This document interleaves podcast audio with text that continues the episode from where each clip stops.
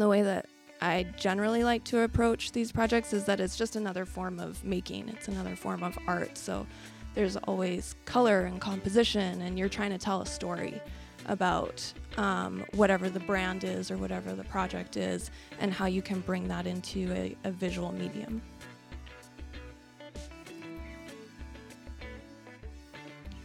Welcome back to Poolside Podcast. This is episode number 116, and I'm your host, Rachel Anthony. I am still in the middle of recovering from jaw surgery, so if it sounds like I have a lisp, it's because I still have a piece of plastic in my mouth and it's making it very difficult to talk. But I wanted to keep the podcast going because I have so many great episodes to share with you guys. And today I am sharing the interview I did with one of my really good friends, Meighan. She recently completed her Master's of Architecture at the University of Manitoba. And in 2018, she was the co curator of the Winnipeg Design Festival. Meighan is Indigenous. She is a maker, she is a designer, and an artist. Her art and research explores the role that storytelling plays in design and how both have become the vessel for learning more about her own identity. In this episode, she shares her journey to where she is today, the process that she goes through when helping a brand understand their design, how her education and experience gives her a different perspective on branding, and how she started her freelance business. This is a great episode, and I hope you guys enjoy it. Let's get into it. Here is Meighan.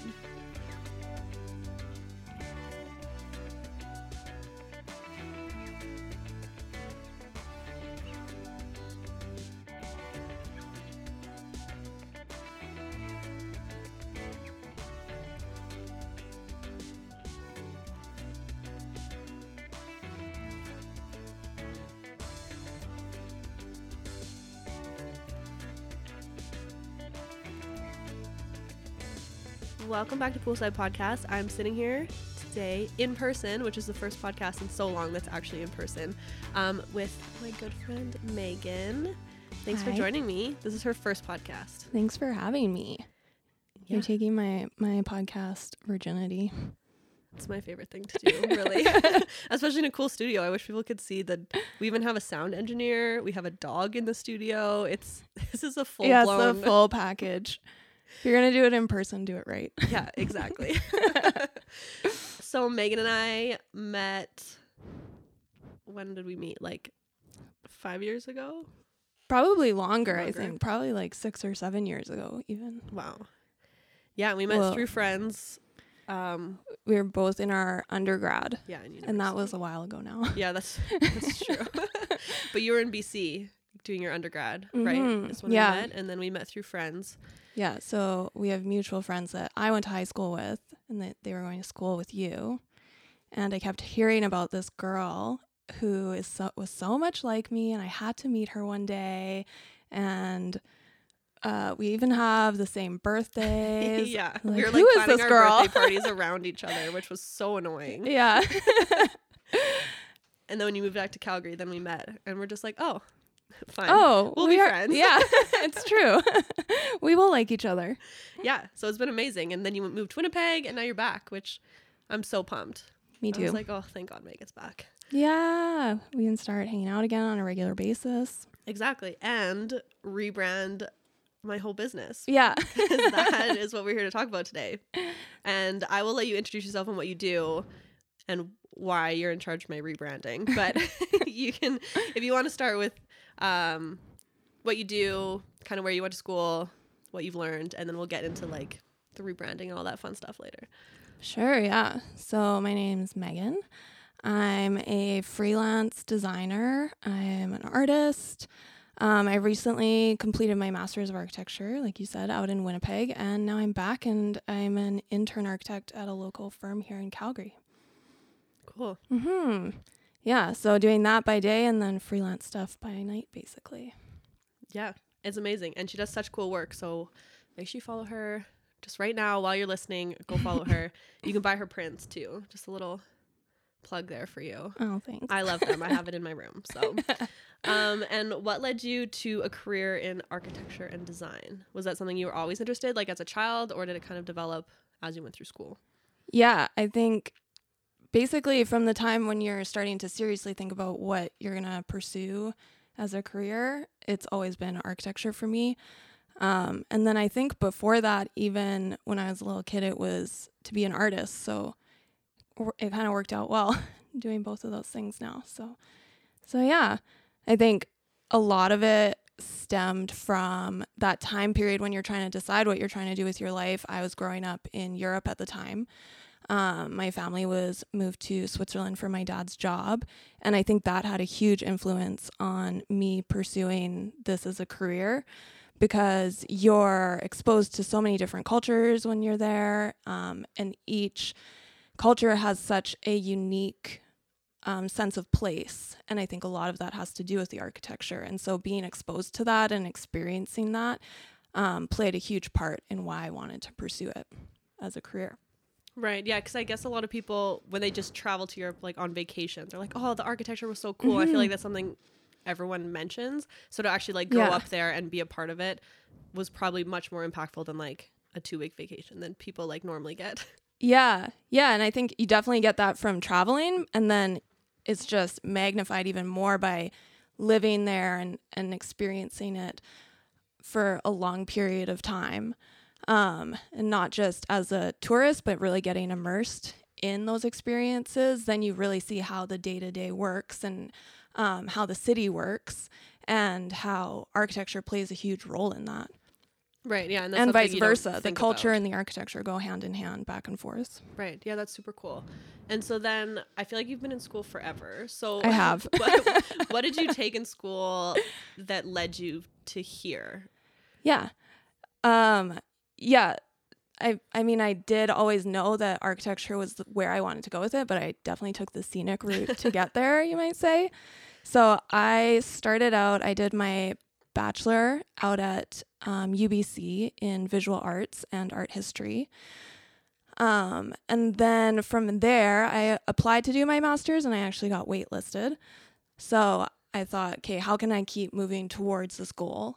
Um, and so I decided to go to technical school. So I came back to Calgary and I went to SAIT and I took their architectural technologies program. And then from there, I decided to work in an office for a little bit, which I think um, was totally made possible by going to technical school because you're trained to do exactly what you're going to need to do in the office. And from there, I was able to get that experience that I needed. Um, and after working for a little bit, I decided to go back to do my master's, which I did out in Winnipeg.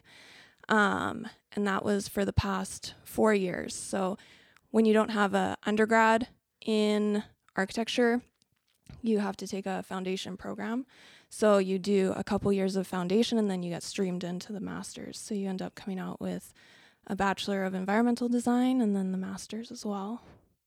So, so all many. in all, that's a 10 year 10 year journey to get to where we are now. That's crazy. And would you now that you've done all of it, would you go about it in a different way or would you still take the same path that you did? Honestly, I'm really happy that it worked out the way it did because um, I got to see quite a lot of different experiences by doing it that way. There's the post secondary part of it, and then the technical sp- school part of it, and then actually working in an office. And all that time, you're kind of gathering the tools that you need that were really helpful going into a master's program, actually. Um, because in a lot of ways, you're thrown into the deep end. And so you have to figure out yourself how to get all of that knowledge and all of those programs that you need to use. Um, so yeah, I, I would definitely do it again. And I just love being a student too. Like I'm a hundred percent uh, in love with being a student. So I think I'm gonna miss it a lot too. Yeah, totally. Well, especially because like even in Winnipeg, you were doing so many other like cool things, like not just in school, but all your mm-hmm. projects and like side things that you were doing that I think you only really get to do when you are a student because you have that like time and you're trying to build your experience and stuff. Hmm. Yeah, and I think Winnipeg specifically was super special for that. Um, it's kind of a, a, hidden gem element of the city that I didn't really know about going into when I got there. But there's a really strong creative um, and design community there um, that I really just wanted to immerse myself in once I got there. Yeah, and would you say because like you so you've lived in Vancouver, and you lived in Winnipeg, you lived in Calgary, and obviously when you grew up in Europe, so would you say that like living in all those different cities has helped shape your like skills that you're using today even just like seeing the different types of architecture and different types of like art and Mhm. design in all those cities. Yeah, a hundred percent.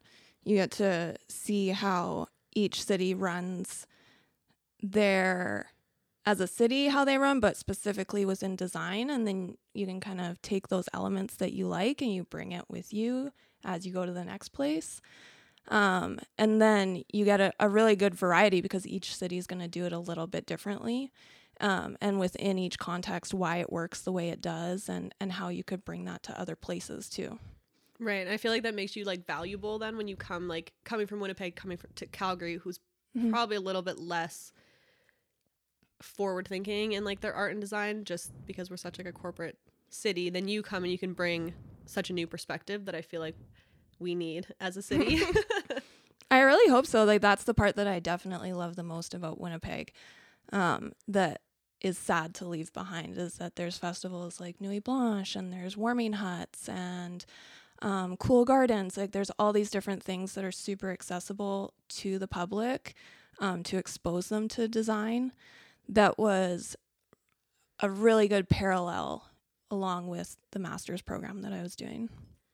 right and now you just have to do it yourself here Yeah. we'll see. and moving more into branding. So what have you learned from your experience in design and architecture school um, and the work experience you have and how does that apply to branding? Yeah, I think going into the program, I wasn't totally aware of this, but at least at the U of M, this is what it was like is that um, you're not just designing buildings, you're um, it, there's a lot more design elements to it, um, and that you're not just taught to build a building you're you're taught about how space works and how the experiences that you have within those spaces and that extends beyond the actual program that you're designing and it becomes more about the process um, and i think that those tools can really translate into any creative project Right. Yeah, that's so interesting because whenever I think of like architects or architecture and people who do it, you never like put that with branding or like visually visual arts or anything like that. It's very and it probably is just from like ignorance of not really knowing like yeah what it's kind of learned. a mystery what happens when yeah, you're just like, oh, you're an architect, you must design buildings, and then Yeah. branding people must be in marketing. Like it just you don't put two and two together. So I find it really interesting that you can bring that experience to branding. And would you say like what kind of edge does that give you compared to like let's say just someone like me who's come from like a marketing background as opposed to an architect like visual arts background? Mm-hmm. I think, um, yeah, like it's it's all layered within. So when we're designing um, for our projects, we're also creating collages to start brainstorming ideas, and we're making site models to start thinking about how the the space will look. Um, in 3D, and then we're also making a publication at the end or a portfolio. So all of those different elements kind of get brought into the process.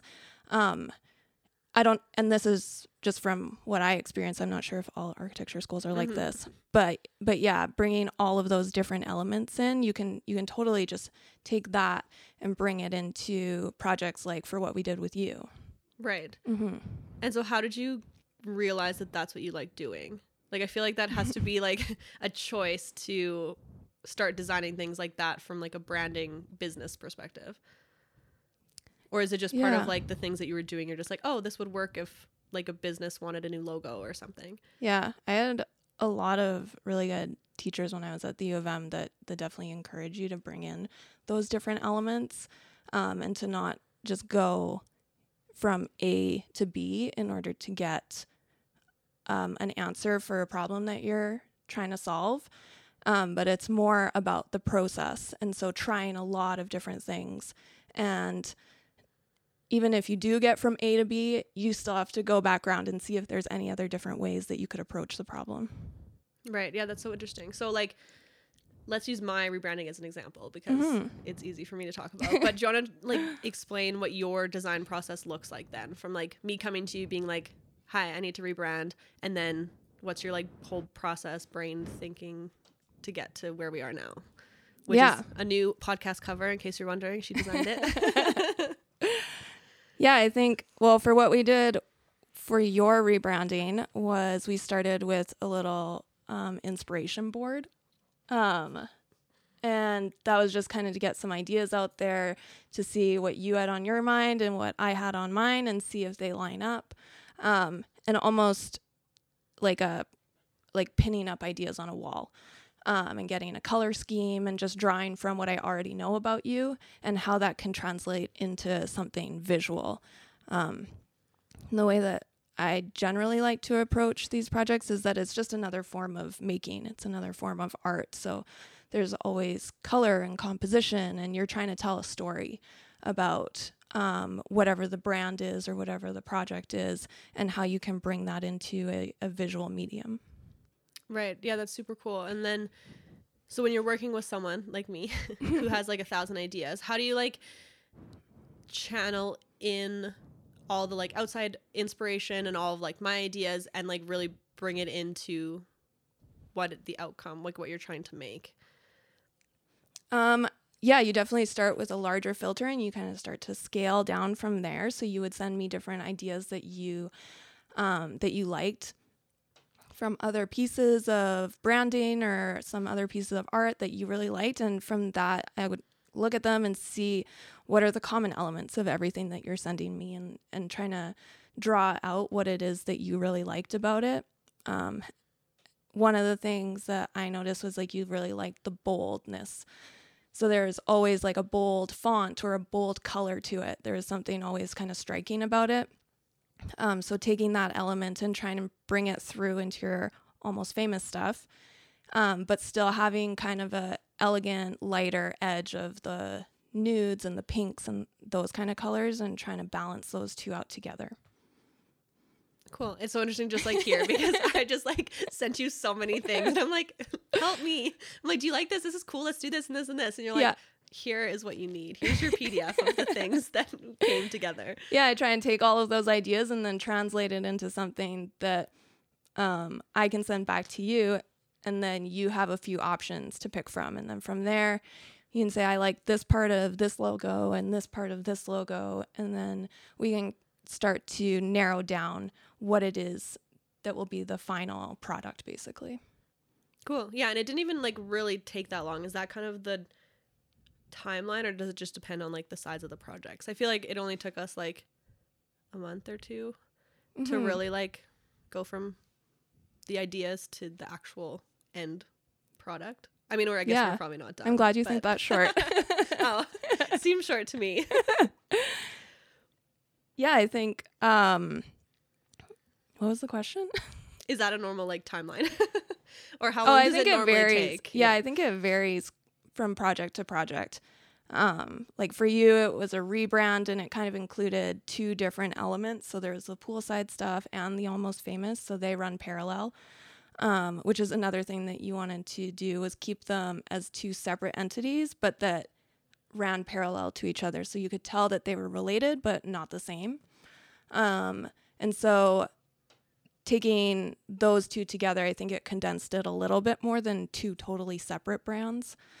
Um, but in general, yeah, it varies project to project, um, depending on what you're looking for and um, how many times we go back and forth.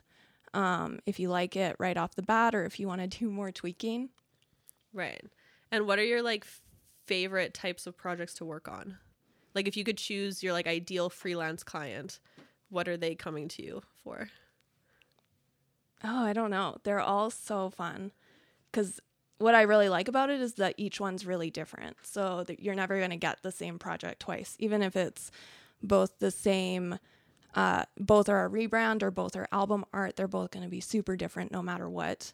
Um, I think what's really the most enjoyable is that whatever the medium or the output, you're trying to tell a story.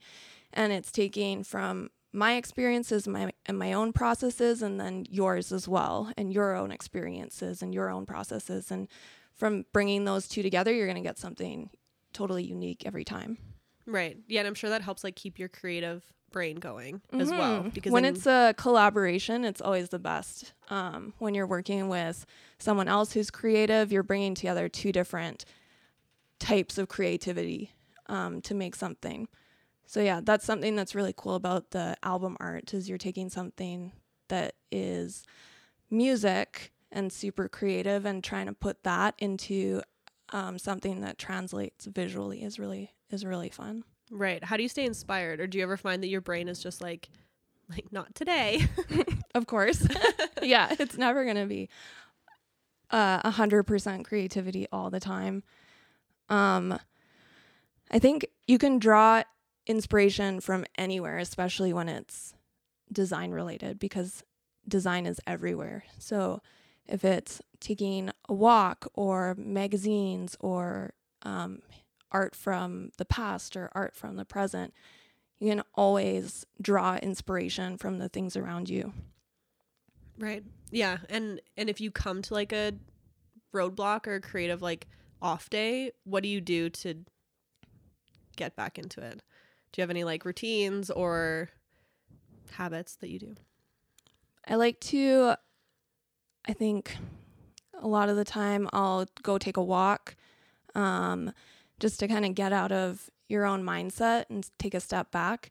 Because um, often it's because you've been looking at the same thing for too long and you get too zoned in on it that you just have to take a step back, um, take a walk, look at a magazine, um, look at um, a website that has stuff that inspires you, or even just like going and talking to someone to bounce ideas off of. I think being able to have that um, those people around you who are also equally passionate and in, and creative and inspired to to work towards making uh, is something that's really important in staying inspired.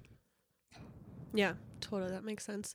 Um, and how did you get into freelancing? I know so many people want, especially now, I feel like during COVID, people were like, I need a side hustle or do something. So, how did you get into freelance and what did that process look like? Like, were you already, were you in school at the time? And how did that, how did it work?